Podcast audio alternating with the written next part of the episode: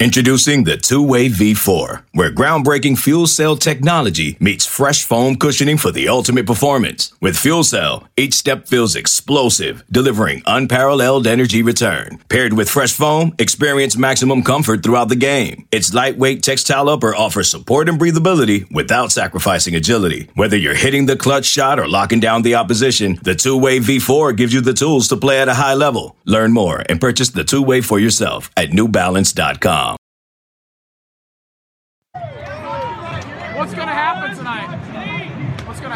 Whoop their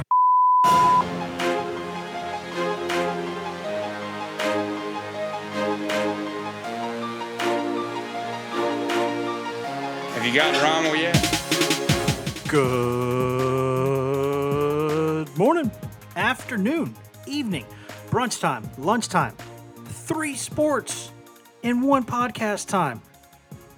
Pretty good for late September time. Obviously, we'll do more on football than anything else time.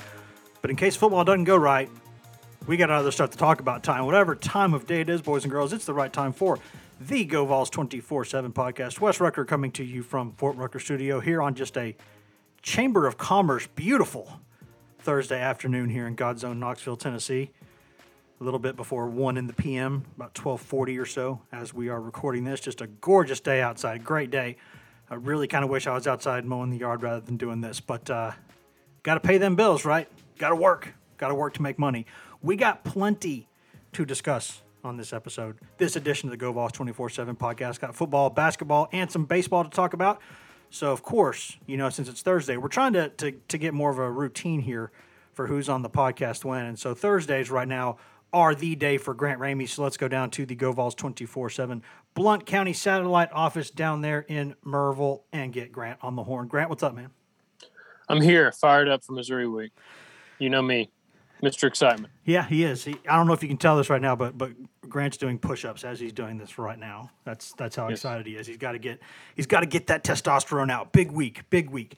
Uh, it is though. In, in all reality, this is a huge week for Tennessee football, and we have a lot to discuss about this game because it's a fascinating game, and it's kind of a a fulcrum point or kind of a kind of a foundation piece for this season. You know, and I'm, I'm not saying that, that Tennessee's in a position where it either wins this game against Mizzou or it's been a bad season because there's lots of football to be played after this, no matter what. But we said going into the season, Grant, and I think a lot of other people said it. We didn't. We certainly didn't corner the market on this opinion. But you can break down a season into different different sorts of you know segments. You looked at Tennessee's schedule and you looked at games that okay, unless the sky falls down from the heavens, they're going to win these games. Then you look at another pocket of games and you say, okay, it's going to take a miracle uh, to to win these games. They're probably losses. Then you look at four slash five toss up games that would really will determine whether this has been a good first season under Josh Heupel, a bad first season under Josh Heupel, or somewhere in between. And Pitt was the first of those games. Tennessee probably should have won it, lost it. Now going to Mizzou on the road, three point underdogs against a team that is a solid team, uh, especially on offense. has has some good players there, solid quarterback, really dynamic running back, a couple of good offensive linemen, uh, some receivers who can make some plays, but a bad defense. And, and this is a game where Tennessee's only a three point underdog in a game where Tennessee could, in theory, play reasonably well and come out of there with a win. And now you're hosting South Carolina next week. Now you feel like you can maybe get a little bit of momentum going. If you lose this game, however, things get tough and they get a lot tougher locally. They get a lot tougher inside the program. They get a lot tougher for the guys having to deal with external noise. Guys start worrying about things. We know how it goes. Big, big week for Tennessee, isn't it? Noise is a, a, a funny word because that's uh, kind of a word I had in mind. You want to make some noise at some point. Over the first four games of the schedule, it really hasn't felt like this team has made much noise. They did what they had to do against Bowling Green. Uh, they had did what they had to do against Tennessee Tech. Uh, they lost a game they should have won against Pittsburgh. They cost themselves that game. They had a little bit of buzz in the first half um, at, at Florida. Had a couple splash plays and were in a position in the third quarter to keep that game interesting, and failed to do that and ended up you know losing by whatever it was, twenty four points. this Josh Heupel era, but just so far hasn't had a very remarkable moment to it. So they need one of those moments. They need to go on the road. They need to go in the SEC. They need to beat a team that is at a similar position as them. I don't think Missouri's done anything that impressive um, to date this season. They kept it close at Kentucky. Uh, I guess that was somewhat uh, notable for them. But Tennessee needs to do something that gets them a little bit of relevance around the league. Turn some heads on Saturday saying Tennessee went to Missouri and won a game that was important. And then, like you said, South Carolina at home next week. Maybe you couple some of that momentum with another winnable game, taking care of business at home. And suddenly, if you can win two games, you're two and one in the SEC, and, and all is not lost. Yeah, th- these are both, if we're being honest, we, we know this. These are mid tier to, to lower middle tier teams in this league right now that are playing each other Saturday in Columbia. I think we have to call things what they are. However, the winner of that game, whoever emerges from that game, suddenly becomes just a little bit more interesting, a little bit more relevant to the league in general right now. It, it's a big, big weekend for both of these programs because last year, you know, uh, Eli Drinkwitz's first season at Mizzou Mizzou went five and five, and and that was frankly a lot better than I thought it would go. I think it was better than most people thought it would go. But when you look at it, um, not not a lot of just stand up and say whoa kind of wins. Not a lot of big big like oh like you know in, in hindsight won some games probably should have won lost some games should have lost but that that Mizzou so many things got interesting for both of those teams from week two of the season on because they played each other. Tennessee won fairly handily. I wouldn't call it a complete woodshedding, but it was close. Tennessee certainly thumped Mizzou a little bit. But in that game, Mizzou changed quarterbacks went to Connor Bazelak a little bit more. And then Mizzou really took off from there. He ends up being SEC co-freshman of the year. Uh, they surprise people, go five and five, do some good things. And, and Tennessee, as we all know, sort of fell off a cliff. And then there was you know, a coach being fired, and NCAA investigation, record number of guys going into the portal, yada, yada, yada. And, and, so, where both of these programs have gone from that game last season is fascinating. But then Mizzou went to Boston College last week and lost. And that sort of changed the narrative because if Mizzou walks out of BC with a win, then that narrative is really strong, right? You're talking about two programs who played each other last season, and one of them beat the other one. But then things just completely changed. Right. And I mean, with Tennessee, it, I don't want to say it sets up well, but it kind of sets up well. And let's go back to the woodshedding comment 35 to 12 in the Jeremy Pruitt era. That's woodshedding. Yeah, that's, it was. They, they kind of padded it a little bit late, but still. That's 70 to 3 against Louisiana Monroe in like 2003 or whatever year that was, a, a homecoming game. That I mean, for the Pruitt era, that felt like because there's no nervous moments in that game. And you're 100% correct. The two directions that those two teams went from that week. And it's always incredible the amount of ground that Tennessee football can cover, either good or bad, in a small stretch of time. It, it I mean, the wheels absolutely fell off, and, and who could have thought what was going to come down the pipe for them? But Tennessee, I mean, it's an 11 a.m. local time kickoff. Those can be pretty sleepy. Those can you can take a home crowd out of that. Um, you can. Missouri is, I think, the worst rushing defense in the league. I think they give up 270 yards a game uh, and this Tennessee team has two good running backs, and you want to run the football. And you saw some of that against Florida. That looked a lot more impressive than I thought we had seen the previous two weeks, uh, ever since Bowling Green uh, on opening night. So I think it does kind of sit up set, sets up well for Tennessee to go there and to make a statement and to try to kind of change trajectory like they like it happened last season.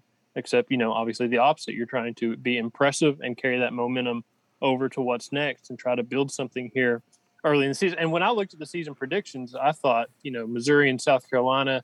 I don't. I'm, I'm sorry, Missouri and Kentucky. You want to split those games? It looks like right now Missouri is one of those teams that uh, you're probably going to try to take something from. So you got to take care of business against your South Carolinas and your Vanderbilts, uh, et cetera. And you got to find some of these wins along the way, like a Missouri or like a Kentucky. Yeah, and, and there's, you know, Mizzou for people who who have been there, you know, it, it doesn't I, I want to. I don't want to be completely. I don't want to be disrespectful here because they've won some things in that program back when they were in the you know Big Twelve. Big you know they've done some things right. In the first couple years they were in the league, they won the East a couple times. They did some good things, but when you're there, it just it. I guess maybe it's just got a newness to it, but it also just doesn't quite feel like an SEC environment, right? Like the stadium's okay, there's nothing wrong with it. It's just kind of there. There's nothing, you know, imposing about it. It's more open. It's it's it's certainly not like a Vanderbilt stadium, but you know, it's not a you know, Kentucky and other places are tougher places to go play. And getting them at eleven o'clock local time probably makes that even more so because you're you're you're not facing I don't care who you are. It's hard to get revved up for an 11 a.m. game. Maybe in the Big Ten, some places they do it, but I, I just you'd rather be playing Mizzou in early October at 11 a.m. than you would late November at like 7 p.m. Uh, because then it's cold, really nasty, windy, like it is over there. It's just not a fun place to be.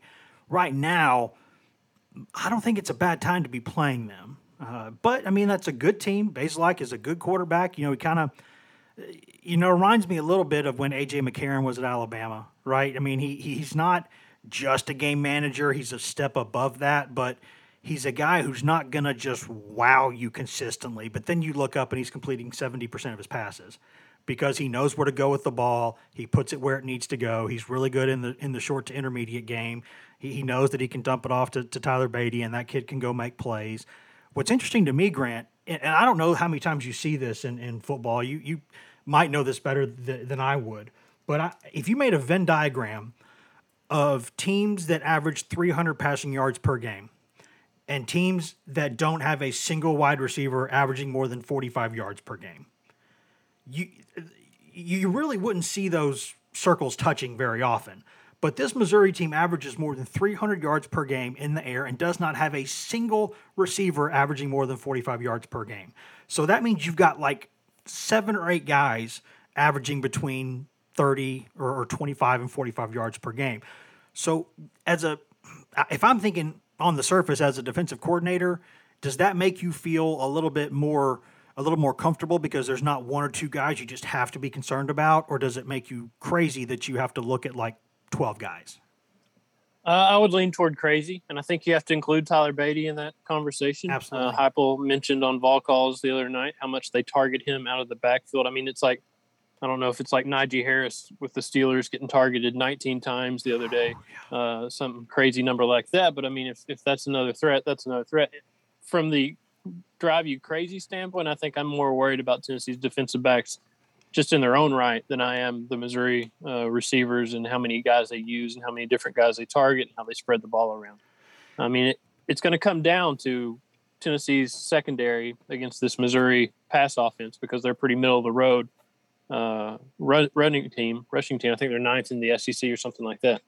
So it's it's Tennessee's run game against that defense, uh, the worst rush defense in the league, and it's Tennessee's secondary against this Missouri offense that wants to pass it and spread it around as much. And it's going to be who can be more productive. What what weapons does Tennessee have on offense? How productive? How consistently are they making big plays and staying on the field? And for Tennessee, how how you can limit that passing attack and try to, you know, uh, not let one guy go off on you, but also, like you said, not let four, five, six, seven different guys have 50 yards receiving. Yeah, here in just a couple minutes before we get out of here for the first segment, we're, we're going to discuss the quarterback situation or, or in general what the quarterback situation is. It's kind of hard to find specifics right now because that's the way Heupel wants it, frankly, so, so that he's getting what he wants there.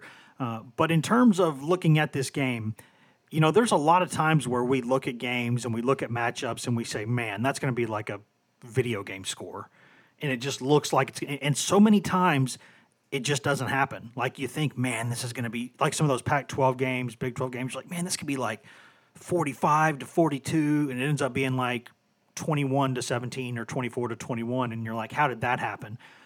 I have a hard time looking at this game and thinking anything other than one of these teams is going to put up a 40 burger. I, I just when you look at Missouri's defense and you look at what Tennessee could, in theory, do offensively if the passing game connects, um, you know, there, there's a lot of plays there to be made. And then you look at the way Mizzou throws the ball and you look at Tennessee's coverage from the linebackers and the safeties in particular, and you go, that does not look good. So I, I just, I have a hard time. I don't think there's any way, Grant, that I can get around picking one of these teams to put up 40 points in this game at least. No, and it's also just a factor of this is the Tennessee Missouri series, and it's been very, very strange yeah. uh, from this from the start. I mean, how many overtimes did that game go to at Neyland Stadium in 2012? Um, yeah, two, when two when Missouri three, was going I on, I mean, it, that was a crazy game. There was a pair of 50 to 17 games back to back years for Missouri. I mean, how often does that happen?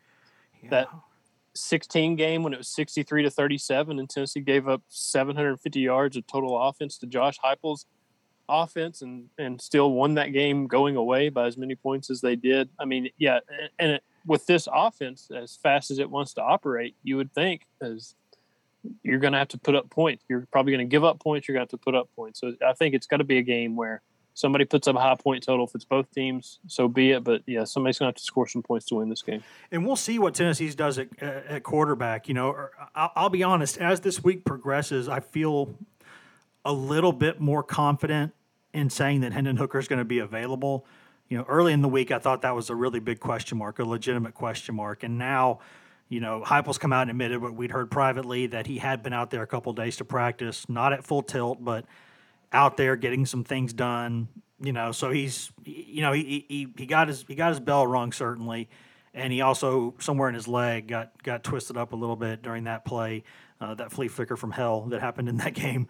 Um, but you know, it, it, it's neither one of Tennessee's best two quarterbacks, I think, are 100% physically right now. There's a lot of discussion some, from some people, even some people, uh, you know, who I, I think are pretty knowledgeable, who say they don't think Joe Milton's that hurt. I think he's been hurt. Now, I don't know if he's still hurt right now, but when a kid's walking around campus limping, just going to class, he's he's probably pretty dinged up, uh, and that's what that's what Milton was a couple weeks ago. He's looking a little better now, but I think last week what Heupel said, I think there's some truth to that. I don't think they really wanted they wanted to give him a little bit more time physically to get ready. Uh, but Milton came into the week as probably what most people thought would be the healthier of the two guys. Now it might be back to a coin flip, right? I think all things equal, they would rather play Hendon Hooker in this game. I feel like they they know more concretely what they're going to get from Hendon Hooker in this game. Uh, with the big caveat that if he can't run because he's a little dinged up in his legs, that changes the, the calculus for me a little bit. That changes things. But I, I guess that's a long way of saying, Grant, that what Heupel said on Thursday, as much as we laughed at it when he talked about team doctor Geronimo Boucher maybe picking the starting quarterback, uh, it might be a tiny bit of truth in that. I can never hear his name without hearing Jeremy Pruitt say his name yeah. in my head, Mr. Geronimo Boucher. Yeah, I mean, true. I think the blessing here is I, I don't look at this game as Tennessee's quarterback's going to have to go out and win this football game if Tennessee wins this game on the road, I think it's because it's heavy doses of Tiyon Evans. I think it's because it's heavy doses of Jabari Small. I think Jaylen Wright. I think all those running backs have to do a lot of the work. And I think the quarterback more so than their arm, how much can the quarterback get out of the pocket and run and extend drives and get those seven, eight yards when you need seven, eight yards, can move the sticks, all that stuff. More so than can Joe Milton connect on that deep ball or, you know, what what does Hendon Hooker's health look like? I mean, if they're both around the same health, then I'm playing Hendon Hooker because I just like what I've seen from him more yep. the last couple of weeks than what we've seen from Joe. But if Joe moves better and he has better mobility, then I'm probably leaning towards him because this is a game, like I said, I want to win on the ground. I want to, you know, Tennessee's going to have to pass the ball some in the intermediate and all that stuff. And, and if Milton's in there, you can't count on the deep ball, obviously. But Tennessee's running game has to, you know, carry the load here, has to set the tone early, has to keep Tennessee in this game, has to put points on the board they got to do the majority of the work. So it's not like if they don't have Joe Milton, I don't know how they win this game, or if they don't have Hendon Hooker, I don't know how they win this game. I think that you can play either of those guys, and they can do enough to keep this this game close as long as you're getting the production you need uh, on the ground. And it would help if um, it would help if Connor Bazelak decides to throw two horrible interceptions out of nowhere like he did last week at BC. Those were from from a guy who normally takes pretty good care of the ball, those were some really really horrible decisions that were made there that ended up costing Mizzou that game. But you know, it's going to come down to I think how much can Tennessee slow down Mizzou? You know, can Mizzou's going to put up some yards and points? It just kind of always does. Can you hold them to some field goals? And can you force a turnover or two and get a couple stops? If you can do that, then I think Tennessee's offense can do enough to win this game. But I'll be honest, Grant, I don't know uh, we're, we're, recording this right around what's around one one Eastern on Thursday right now. I, I don't I don't know what I'm going to pick in this game yet. I'm going to have to do it sometime before I go to bed tonight when we send our email picks into each other. But I, will be honest, right now I don't know. I, I don't know. I'm going to have to look at more things, talk to more people, and kind of think about this. Do you know what you're going to pick yet? Because I don't. Um, I think I would lean towards Tennessee at the moment. I mean, I think it, it came out as a three point spread for Missouri. Tennessee is an underdog on the road. I mean, in Vegas, going on the road in the SEC, three points is not much. It almost feels more like pick 'em than anything. Yeah. Um, so I, I I don't think it's crazy to think Tennessee can go out and win this game because, I mean, if if Missouri can't go to Boston College and beat Boston College, then you got to have concerns about what they can do in the SEC. Uh, even against a team like Tennessee, it's obviously and there's you you have to factor factor in the craziness. I mean that that 2012 game, I got the list pulled up. It's 51 to 48. Remember Dorial Green Beckham? Yeah. Oh yeah. That that was a dude. Like where did he go? The next season, it was 31-3 at Missouri, but I think Missouri was like top five. Yeah, that was that was one of those uh, really good Missouri seasons. Really good defense. Uh, the 19-8 game, I forgot about that one. That was 2015. Was that Dobbs' first start? Uh, it was one of his first starts for sure. He made his first start at Missouri. I just can't remember when it was. Yeah, he he Thir- ran, no, yeah, that was was that. I don't know when was that. Thirteen I'd have when they got hammered. look. They they they've had they, they took it on the chin twice in this series, pretty bad, back to back years. the night the nineteen eight game was number seventeen starting quarterback. This is great radio. I can't remember his name for Tennessee. The short white dude, right? oh, Will. Uh, Will Will the thrill? Yeah, Will the Thrill, Will the Thrill. Yeah, I remember the thing I remember most about that game is talking to Derek Barnett afterward, and it was like in the teens with the wind chill that night in Columbia. And since Mizzou is not quite up to SEC standards in terms of some facilities, you sort of talk to the visiting team outside the locker room, like in a high school looking setup, and it's like you just it's like cold enough where you're you're angry. Like I want give me some bourbon or I'm angry at this point. And Derek Barnett goes out there in flip flops to do his post game interview. And I look at him like, bro, are you trying to get hypothermia? Like, what are you doing? He's like, ah, my legs are good. I feel all right. Just played some ball. That's, that's what I remember most from that night is being like, how the hell is he wearing flip flops in this weather? I didn't travel for that game, and I was not hating it. I forgot about the 2014 game, 29-21. I think Tennessee ran a fake field goal to Alex Ellis, and somebody fell out of the stands in the first row. Remember that in the Yeah. south end zone? Yeah. Oh, yeah. I remember And that. then the 63-37 was in 2016. I was on a plane to Maui, not to brag that day. I did not have to cover that game. not, not to brag.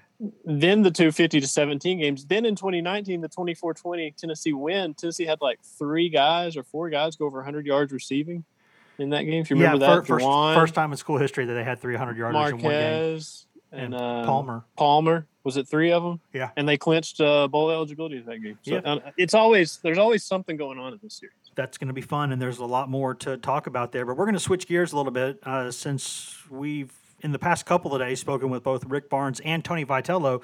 We've got a little uh, Tennessee, little Tennessee baseball, and a lot of Tennessee basketball to discuss. Because hey, guys, in, in case things don't go well Saturday, don't forget those sports are coming up soon. So uh, a little little something to wet your palate there. So we're going to go away, pay some bills, listen to product services, in-house ads, and we're going to come back and spend about 20 minutes or so discussing that. Hashtag ad. I'm Sandra, and I'm just the professional your small business was looking for. But you didn't hire me because you didn't use LinkedIn jobs. LinkedIn has professionals you can't find anywhere else, including those who aren't actively looking for a new job but might be open to the perfect role, like me. In a given month, over 70% of LinkedIn users don't visit other leading job sites. So if you're not looking on LinkedIn, you'll miss out on great candidates like Sandra. Start hiring professionals like a professional. Post your free job on linkedin.com slash recommend today. Hiring for your small business? If you're not looking for professionals on LinkedIn, you're looking in the wrong place. That's like looking for your car keys in a fish tank. LinkedIn helps you hire professionals you can't find anywhere else, even those who aren't actively searching for a new job but might be open to the perfect role. In a given month, over 70% of LinkedIn users don't even visit other leading job sites. So start looking in the right place. With LinkedIn, you can hire professionals like a professional. Post your free job on linkedin.com slash recommend today. Welcome back to the GoVols 24 7 podcast brought to you by whatever products, services, and in house ads you just heard a moment ago during that commercial break. Wes Rucker coming to you from Fort Rucker Studio here on just a Chamber of Commerce. Beautiful Thursday afternoon here in God's own Knoxville, Tennessee. Just down the road there at the Blount County satellite office of GoVols 24 7. We've got Grant Ramey on the horn too. I assume it's beautiful in Maryville today too. uh, because that's just about what 15 miles down the road, 10 miles down the road. So I imagine it's beautiful down there too. We're talking a little Tennessee football, basketball, and a tiny bit of baseball too here on the Go Vols 24/7 podcast. Before we do that, quick reminder, guys, if you could take about 90 seconds out of your day right now and go hit the subscribe button on this podcast, that would help us a lot. If you're just listening on the website, nothing wrong with that. Uh, it's like Ron Swanson with alcohol. There's no wrong way to consume the Go Vols 24 7 podcast. But what really helps us is if you go in there in, Apple Podcasts, Google Podcasts, Spotify, iHeart, TuneIn, Stitcher, anywhere in the world you can cast the Fine Pod, you can find the Go Vols 24 7 podcast. And if you rate and review and subscribe, that helps us a lot. We do this for free and we're happy to do it. We really are. But the one thing we ask in return is that you, one, tell, tell a couple friends and also go rate and review and subscribe to this podcast. That would help us out a lot. Going to talk a little Tennessee, uh, little Tennessee basketball and baseball here in this second segment because in case football goes badly on Saturday, hey, something fun to discuss. Uh, I'll quickly get some baseball stuff out of the way. Talked with Tony Vitello on uh, Thursday, just about an hour ago, actually, uh, or 45 minutes ago, whatever it is. And he confirmed that Evan Russell is working some at catcher right now, uh, which is an interesting story because Tennessee maybe thought it was getting a, a, transfer catcher, but he maybe would have been more of a hitter than a catcher anyway. Uh, but then he decides he's not going to play baseball this season. So Tennessee redshirted Charlie Taylor last year. It's got a couple other guys in the program, young guys, and then Evan Russell, who came to Tennessee as someone who kind of thought he might catch, is finally going to try it in his fifth season. He was a catcher some in high school. Uh, but Tony Vitello, as usual, was was pretty interesting talking about that. He said that Evan Russell came to Tennessee as a hitter who needed a position. And, and, they tried him at third base. A little, they tried him at catcher first, and they were like, no, that's not going to work. They tried him at third base, and as Tony Vitello said, he took one in the Nuggets and decided to play outfield, uh, which I guess makes sense as someone who used to play on the hot corner myself. You take one in the Nuggets, that does not feel good. So he went to the outfield, and he was not a very good defender there either, but they had nowhere else to put him. So they put him in the outfield, and he ended up becoming a pretty good, pretty darn good outfield defender. Made some outstanding plays last season. Now they need a catcher. Uh, they lost a couple from the team last year, obviously, to the professional world. They uh, maybe thought they were going to get one in the transfer portal. Did not work out that way. Uh, he decided to go to the draft, and another one decided that he wasn't going to play anymore. So now they are looking for a catcher, and that team looks good everywhere else. They've got some questions to answer there at catcher. They brought in some transfer pitchers who look great. Uh, a couple of the young guys in the program who were not starters last year are guys who could be starters this year and could be very good players, Trey Lipscomb, those types. Um, but they really like the transfer pitchers. Obviously, getting Evan Russell, Luc Lipcius back, those kinds of guys, uh, that's that's big news. Uh, and they like what they got in the outfield. Steenstra's a great prospect there. Uh, they, they, they're at shortstop or second base or third base, first base. He can play a lot of different areas. Seth Stevenson, JUCO transfer. Tony Vitello said one of the fastest, best runners he's ever seen at the college level. So that guy uh, is fun to watch, and, and they're going to be a fun team to watch. We'll certainly have more on them going forward, but you, you can see why Tony Vitello is pretty excited about this bunch. But he said the thing that makes him the most excited is no matter what people say about that team, that's a team that lost its last two games of last season. And he said they're acting like that. They have hunger. They're not thinking they arrived. That's a big, big deal because, you know, you can think you're back in Omaha. Hey, man, we're, we're here. We're back. We're elite but Tony's like, remember when you got there, you, you got your tail kicked a little bit. So what are you going to do about that? So that was important. That's something that I think Grant, from any coach, to say that about a team is pretty pretty good sign. I mean, obviously the goal is to get to Omaha, and if you get there, that's a pretty big deal. Yeah. I mean, that's that's something that you don't take for granted. I mean, that's a huge accomplishment for any college baseball team. But to go there and to go 0 and 2, and for Tennessee to lose games the way it did, it was just kind of an uncharacteristic um, couple of games for them after what they had done all season long and in the postseason as well, what they'd done, the, all the dramatics in June. Yeah, that's going to be a sour feeling. And I, there's no lack of, for, for me, no lack of belief in what Tony Vitello and his staff can do. But I imagine this scenario has to be one of the hardest where you surprised a ton of people last year and you were elite, elite, elite, and you won 50 games and you went to Omaha and you won a share of your division in the best baseball conference in college baseball and now you got to kind of keep being that team. You got to respond to what you did last year after you reached so many goals. And it does. I mean, I don't have the schedule in front of me, but the way the SEC set it up, it was almost like, yeah, y'all are legit now. Well, here's a legit schedule. You're going to start with some of the best teams in the league. You're going to go to Mississippi. You're going to do a bunch of stuff. Yeah, it's a tough schedule, like it always is. Uh, and, and last season, you know, that there will be no more Tennessee ambushing people uh, because you, Right. you you can't ambush someone who knows you're coming. So, you know, the good news is they brought in some really big time arms, um, and, and when a guy like Tidwell is your Friday night guy, presumably you, you've got a guy who. Uh, is really really special potentially. Then you've got the the transfer coming in from Mizzou who has really really good stuff. You got the transfer coming up from Georgia Southern, uh, Dollander who's got really good stuff. Uh, you got a couple guys like Ben Joyce who's got basically a 100 mile an hour fastball uh, and just nasty nasty breaking stuff. He's back. He's throwing right now a little bit, so he should be good to go this season. And, and they missed him badly last season, so they've they've got a lot of guys uh, that that they didn't have last year. excuse me, who should be back this year and looking pretty good. And also some guys like Trey Lipscomb and Logan Steenstra, uh, who are really good players, who just didn't have a spot last year. Impressive, impressive cough drop right there. Yeah, I had to. I was struggling there, uh, but the yeah, Just pull that, pull that hypo and just cough right into the mic. yeah. Sorry, guys. Yeah, but uh, and the last thing I was going to mention was Kyle Booker, uh, another guy who didn't get to, didn't didn't get started a lot last season, the outfielder for Memphis. Really talented guy, and if he's your center fielder going forward uh, or playing in the corner, because you've also got Drew Gilbert back, which should make everyone very happy.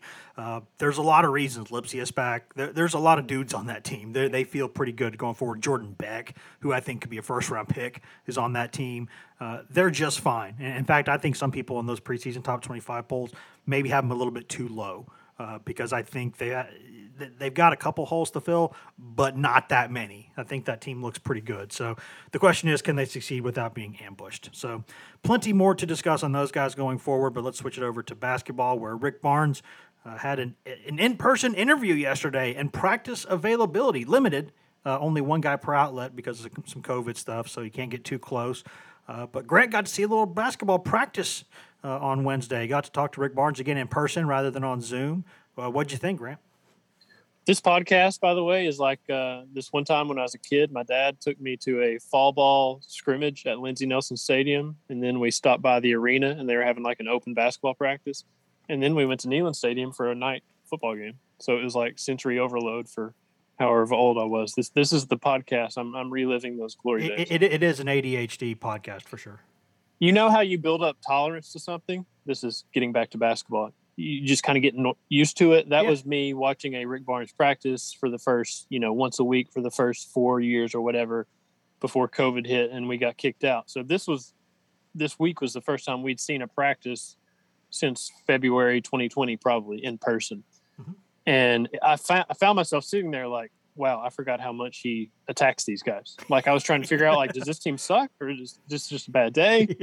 No this was just you just remember how rick barnes attacks people. It's, i mean it's ver- it's verbal assault on a consistent basis. right and it was day number two of a team with seven freshmen and one transfer. They've turned over more than half of the roster. There are 15 roster moves in total when you count you know the portal the nba draft uh, players coming in players going out all that stuff. So they look like freshmen and and rick barnes was challenging them like freshmen a lot of those guys but at the same time there's a lot of talent on the floor i mean kennedy chandler justin powell um, is zakai zeigler the, the last guy that was added in the class he's been impressive uh, um, Brandon Huntley Hatfield. Jonas Aidoo was a guy that after I watched him, I was like, okay, you got might want to pump the brakes on him a little bit. He looks so thin that he's going to need some weight, need some uh, muscle to be able to, to pound around down low. But I mean, there's a lot of talent on the floor. It's just a matter of we, we said that about Fulkerson too as a freshman, and before he got hurt, he was pretty solid.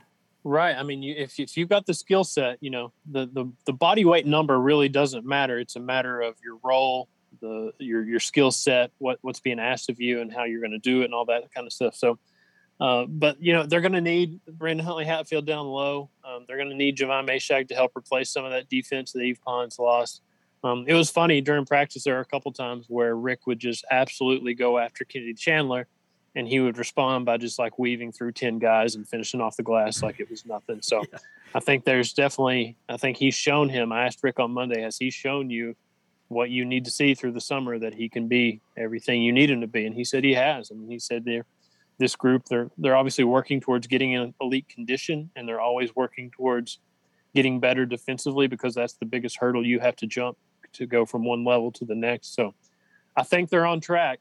Uh, It's going to be a crazy non-conference schedule. There is so many tests on there. Um, for this, especially for a young team that has to come together. Um, and that just got put together over the off season, but they're going to get tested. It's just a matter of how quickly they come together. Yeah, I've got a couple thoughts here that I want to ask you about, um, and I'll go. I'll do this one first. It, seems to me like it's probably good news that uh, there, has been one guy. I think Justin Powell's a guy who we've been trying to tell people for a while that they probably aren't talking enough about him, uh, what he can do. I, I think if he's healthy, he's a guy who fills a lot of holes for what this Tennessee team needs and what they've needed for a couple years. I think he is a guy who makes a huge impact. Uh, and then I thought it was a surprise. It surprised me at least, maybe not you, but it definitely surprised me. I'll admit it that he was so complimentary of Zakai Zeigler because I think a lot of us thought of him as a guy who come in a year early, you know, kind of like you know Anjay, uh, and go in there and, and you know maybe or maybe maybe red shirt, get stronger in the weight room, learn the system, and then be ready to go next year. Zeigler's out there. Rick Barnes is talking about him like a guy whose whose athleticism is dynamic enough to help him now. Yeah, and the good thing is he does not have to be the man from day one. This is Kennedy Chandler's team in terms of point guards and all that stuff. It's a matter of what can Zakai do just to help them to get on the floor to contribute. And after, you know, I watched, you know, one practice in September, you know, who really cares how much stock you're going to put into that? But the dude makes shots and the dude's tough and the dude's fearless and Rick Barnes attacks him in practice and he just keeps on practicing like it's nothing. I mean, he comes from a very tough background. He's going to be able to put up for those tough situations. With Justin Powell, that team last year missed so badly an inside presence and shooting, consistent shooting on the outside. And if you don't have that consistent shooting on the outside, you know, they can pack the paint on you. They can take stuff away. There, there's yeah. no respect on the three point line if you can't consistently knock down those shots. And and they didn't do that a ton last year. So Justin Powell is going to have to be the, one of the biggest in terms of injecting something into that shooting percentage. It's going to be him. It's going to be you know Josiah's got to have to do something consistently. Santi's got to knock down the shots. Victor Bailey's got to help you. Um, but in terms of the new guys and how you hope you you've changed your roster, it better be Justin Powell um, shooting the ball so well. And it's kind of interesting. I asked Rick yesterday is he a freshman or is he more like a veteran in terms of how you consider him? Because he only played 10 games at Auburn as a freshman and then he out for the rest of the season. So he's somewhere in between, but Tennessee needs him to be that veteran guy uh, sooner rather than later. Yeah, I think he's a guy who, if he can shoot the ball the way I think he can shoot it, and he can stay healthy, you know, obviously he had some concussion issues last season. That's that's always a serious deal, um, but he looks fine now. Uh, and, if he you know, he's had more time to heal and, and get prepared and all that. I think if he can shoot the way he does, that takes some pressure off of Vescovi on the other wing as a shooter. That takes pressure off of Victor Bailey on the other on the other side of the court.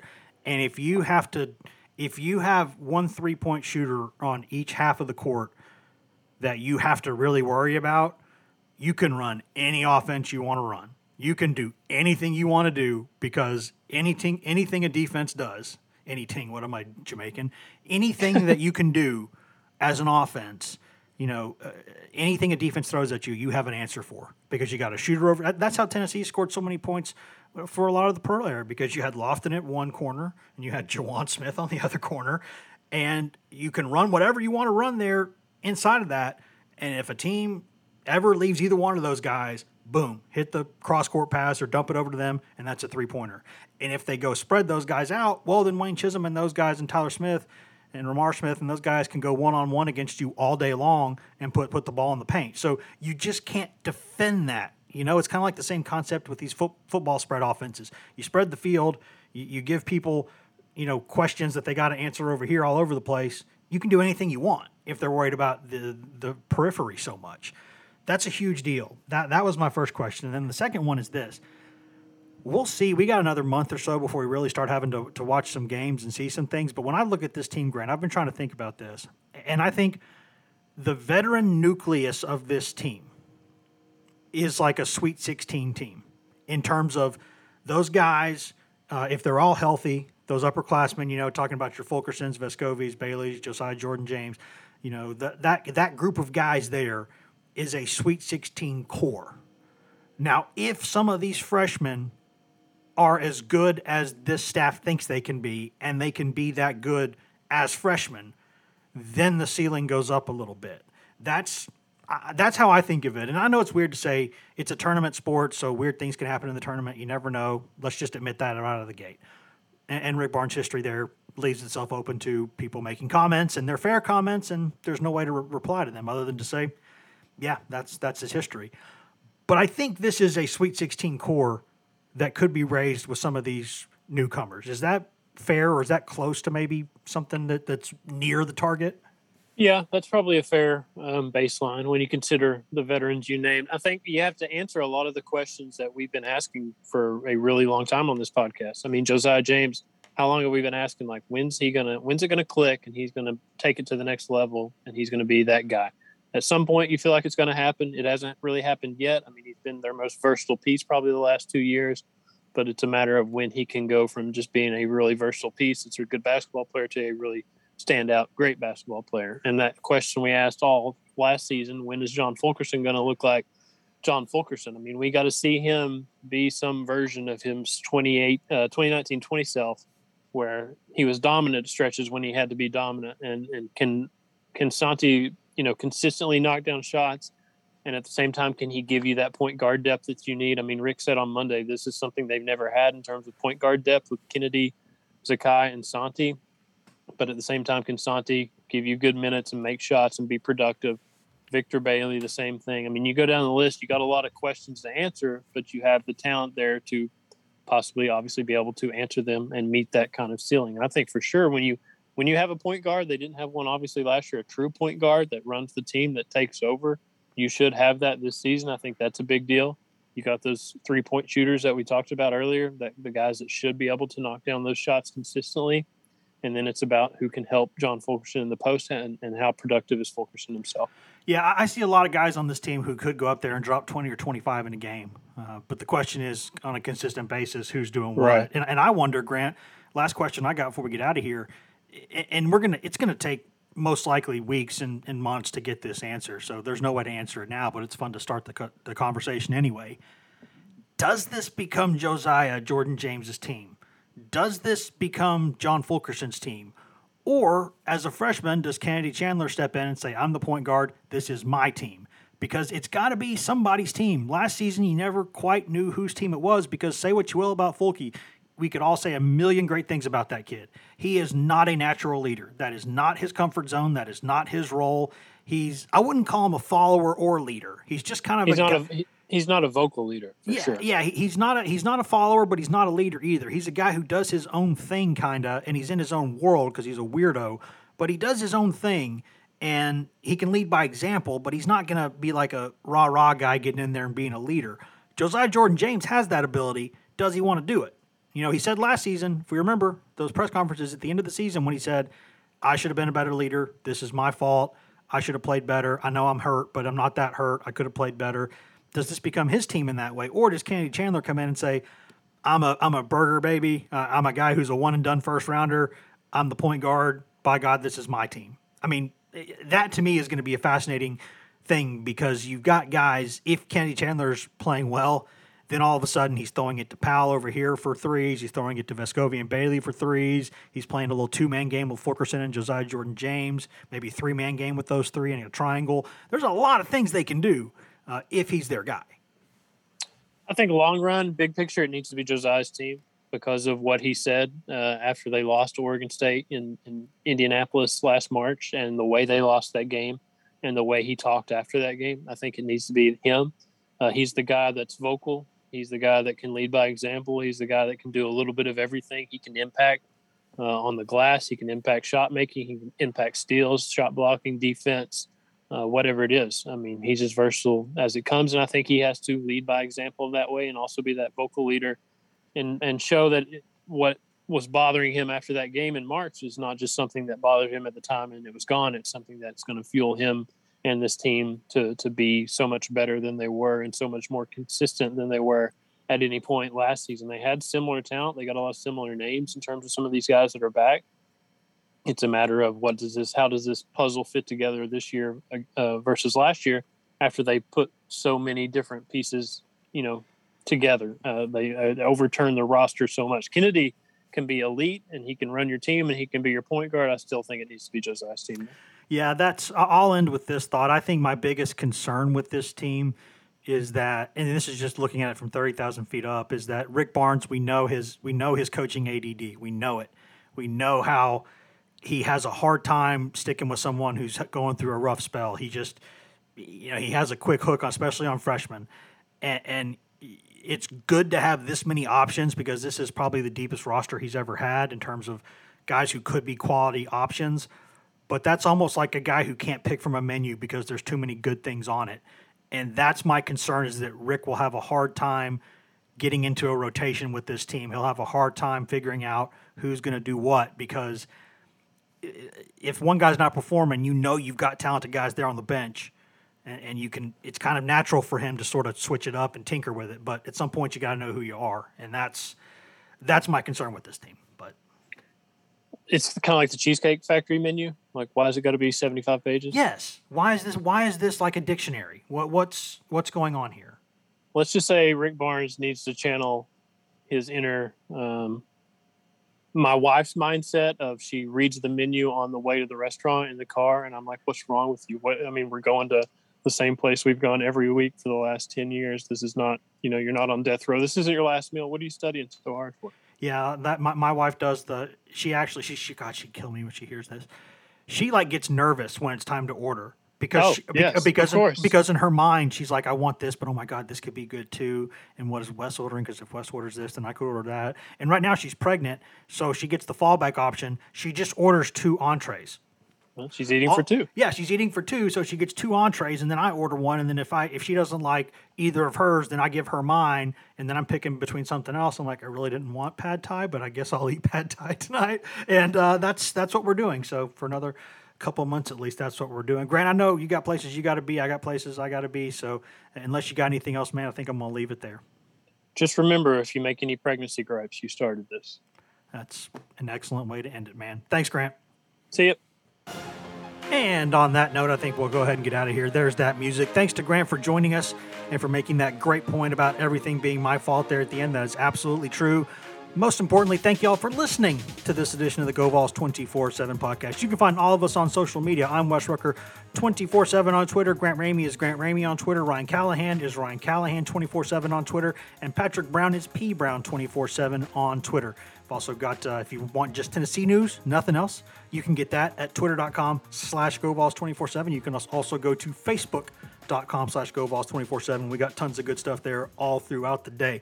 But if you want that best, most delicious East Tennessee Smoky Mountain spring water just right from the tap, Ronnie Milsap style, go get that at GoVols247.com, the best site on all of Al Gore's internets to get coverage of Tennessee football, football recruiting, basketball, basketball recruiting, Tennessee baseball, Tennessee baseball recruiting, Lady Vol sports, where Maria Cornelius does an excellent job covering all things Lady Vols for us all year round. Tons and tons of good stuff there.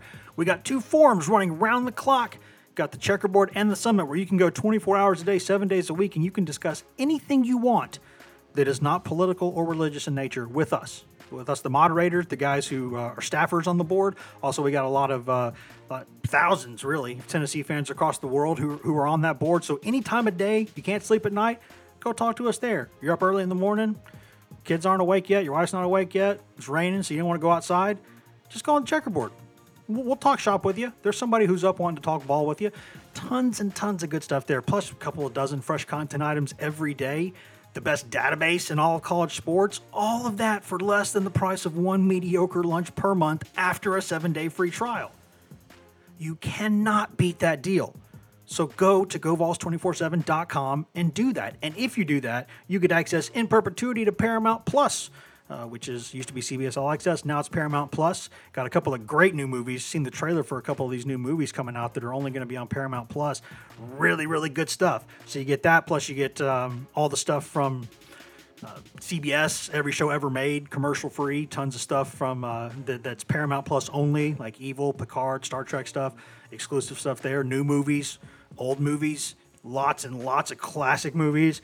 Uh, you got live sports, all kinds of live sports, including fall stuff there, NFL, PGA Tour, UEFA Champions League, UEFA Europa League, World Cup qualifying, Serie A, all of that, and stuff from the vaults of Comedy Central, MTV, BET, Smithsonian, and Nickelodeon. So everything you could want for your entire family, a 100 plus dollar annual value in your pocket for free. If you just take advantage of what's already a really good deal and go to govols247.com. No one else can offer you that deal, guys. We can, and really, you should take advantage of it. That's why we say it every time. We it helps us clearly, but it also helps you. It's hard to get a good value right now. We give you a great value. So go take advantage of that. If nothing else, guys, you should hear from us after the game on Saturday. We'll have something there from Patrick Brown and myself, and maybe Ramey and, and Ryan, and we'll talk some stuff. But until then, wear those masks. Please get that vaccine. Let's get out of this thing. Be nice to each other. There's too much nastiness out there. See ya. Okay, picture this. It's Friday afternoon when a thought hits you. I can waste another weekend doing the same old whatever, or I can conquer it. I can hop into my all new Hyundai Santa Fe and hit the road. Any road. The steeper, the better. Because my all new Santa Fe is available with HTRAC, all wheel drive, so I can hit the trail without a worry in the world. Heck, with three rows and best in class rear cargo space, I can pack the whole family in with all our gear. We've got available dual wireless charging for our phones, so we'll never lose touch with civilization, and we won't lose touch with the primordial power of Mother Earth. So, which is it? Waste the weekend or do something a little more epic? And conquer it in the all new Hyundai Santa Fe.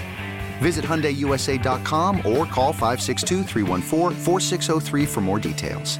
Hyundai, there's joy in every journey.